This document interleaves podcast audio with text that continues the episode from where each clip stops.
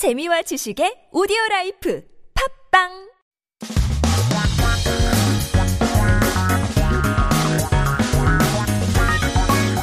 한국에 대한 최신 소식과 한국어를 공부할 수 있는 시간. Headline Korean. Keep yourself updated with the latest issues as we take a look at our first 기사 제목. 오늘의 첫 번째 헤드라인은 오늘부터 방역 패스 없는 두 명 같이 밥 못 먹는다. 어기면 과태료 10만 원 내야.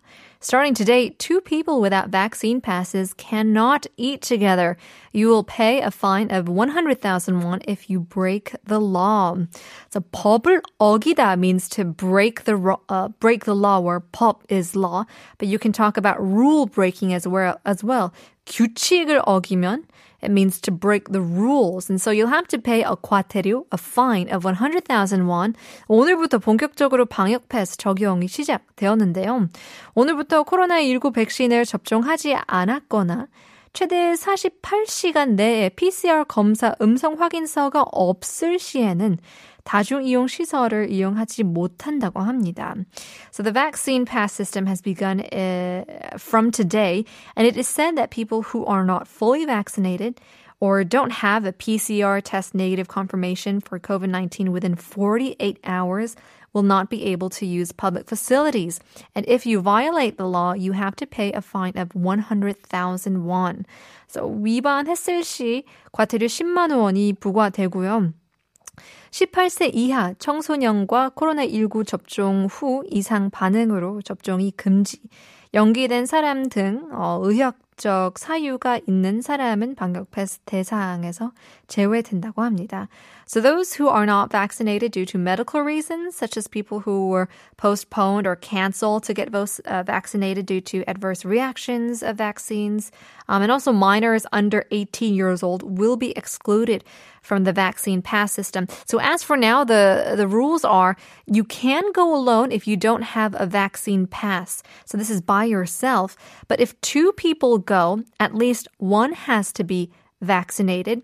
And in a group of five people, as we are under the uh, regu- social distancing regulations now of six max, only one unvaccinated person can join the group. So keep that in mind. Um, it seems like the government is really cracking down on this.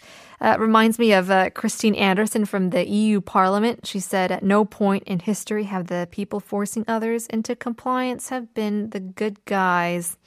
I don't know, something to think about. But in the meantime, seems like we have to abide by these rules. Taking a look at our next piece of uh, news.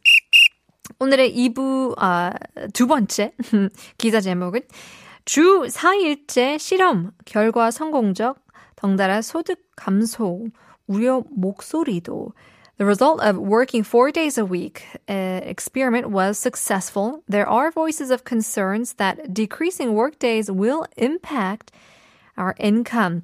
So this is the 실험, the experiment that has been in talks for a while. 최근 미국과 유럽에서 주 4일제를 도입하는 기업들이 증가하고 있는데요. 최근 한국에서도 대선 관련 정책으로 언급되고 있어 어, 주목을 받고 있다고 합니다. So recently, more and more companies are introducing this four-day work week uh, in the U.S. and Europe, and it said that it is also attracting attention in Korea, uh, also mentioned as a, as a presidential election-related policy.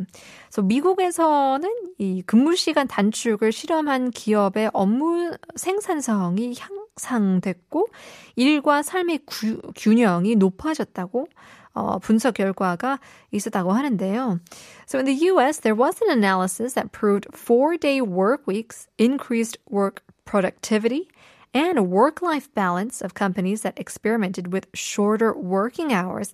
So it does seem great. 하지만, however, 비정규, 어, 비정규직 등 어, 취약 계층은 근무 시간이 줄어들면 소득이 줄어들 수밖에 없기 때문에 저임금과 어, 일자리 질을 개선하는 정책과 함께 해야 한다고 하는데요.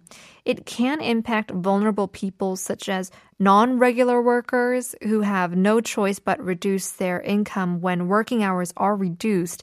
So there also should be policies to improve low wages and job quality as well. So hopefully we'll have uh, some sort of solution when it comes to work-life balance and maybe we'll get a longer weekend. But in any case, those were our headlines once again.